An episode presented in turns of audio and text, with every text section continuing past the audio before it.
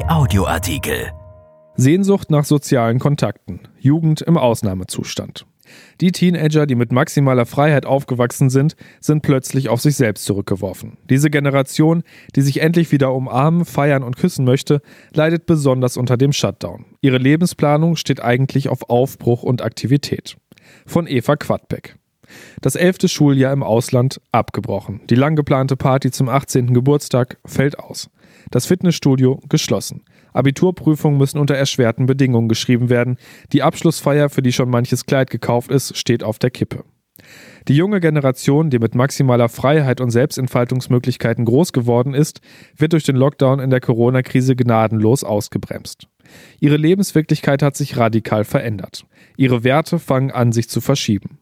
Der Jugendforscher Simon Schnetzer, der gerade die ersten Umfragen für seine 5. Jugendstudie begonnen hat, sagt, junge Menschen, die ihre Smartphones, Apps und Social-Media-Kontakte haben, merken jetzt, wie wichtig persönliche Kontakte sind. Sie wollen sich endlich wieder umarmen, feiern und küssen können. Dabei hat Schnetzer auch erfahren, dass ein größerer Teil der jungen Menschen die Zeit der Isolation nutzt. Er sagt, sie gehen viel raus und treiben Sport. Der Körperkult hat nicht abgenommen. Im Gegenteil, er helfe in der Isolation, das Selbstwertgefühl hochzuhalten. Schnetzer betont auch, in seinen Vorträgen habe er Unternehmen bisher erklärt, dass die junge Generation auf, Zitat, Spaß, Sinn und Sicherheit setze. Durch die Corona-Krise aber rücke die Sicherheit an erste Stelle. Besonders schwierig sei es für Schüler und Studenten, dass sie nicht wüssten, was sie zurzeit motivieren soll, worauf sie sich freuen könnten, weil kein Ende in Sicht sei. Das Jahr 2020 hat ein Virus, aber eine Reset-Funktion gibt es nicht. Diese quälenden Wochen, möglicherweise Monate des Ausnahmezustands, werden sich in das kollektive Gedächtnis einer ganzen Generation einbrennen. Das Leben mit dem Coronavirus ist schon vielfach mit einem Kriegszustand verglichen worden. Das ist übertrieben. Aber diese Phase stellt die Selbstverständlichkeiten, mit der die junge Generation aufgewachsen ist, in Frage. Die Gewissheit, in einer Welt zu leben, in der man zuverlässig planen kann, ist zerstört. Für die jungen Menschen ist der Verzicht auf Freiheit und die Nichtigkeit ihrer Planungen eine besondere Herausforderung. Sie selbst sind durch das Coronavirus gesundheitlich viel weniger gefährdet als ihre Eltern und Großeltern. Von den jungen Menschen wird ein Akt der Solidarität gefordert. Den stellt auch niemand in Frage.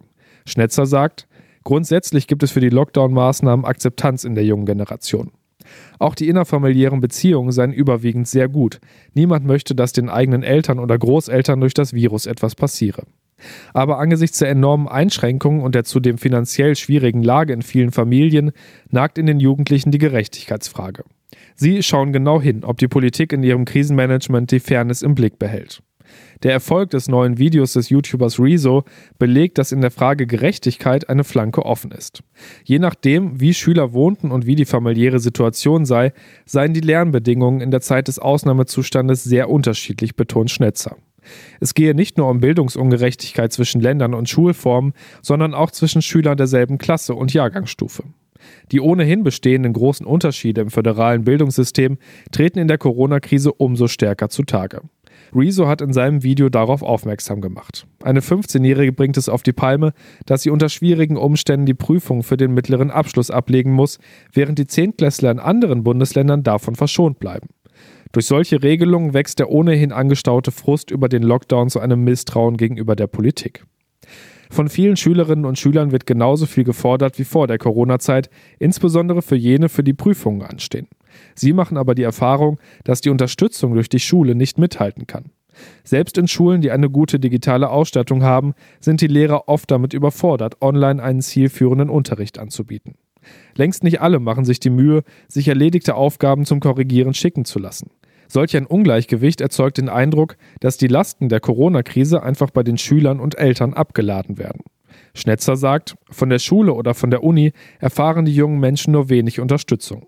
Sie müssen viel Selbstdisziplin aufbringen, in dieser Phase zu lernen. Hilfreich wäre es, wenn die Bildungseinrichtungen Anleitungen zur Selbstorganisation geben würden.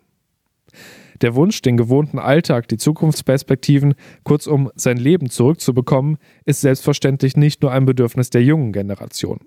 In jungen Jahren werden in der Regel aber mehr Weichen gestellt, als wenn man schon älter ist. Deshalb ist der Lockdown für diese Generation so einschneidend. Es ist ein Jahr der verpassten Gelegenheiten, des Aufschiebens, des Abwartens, der Unsicherheit.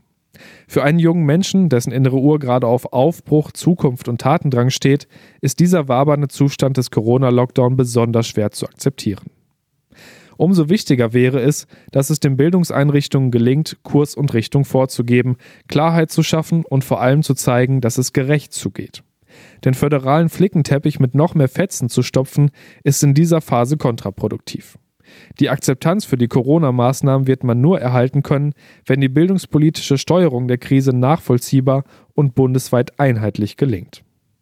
Erschienen in der Rheinischen Post am 25. April 2020 und bei RP Online. RP Audioartikel.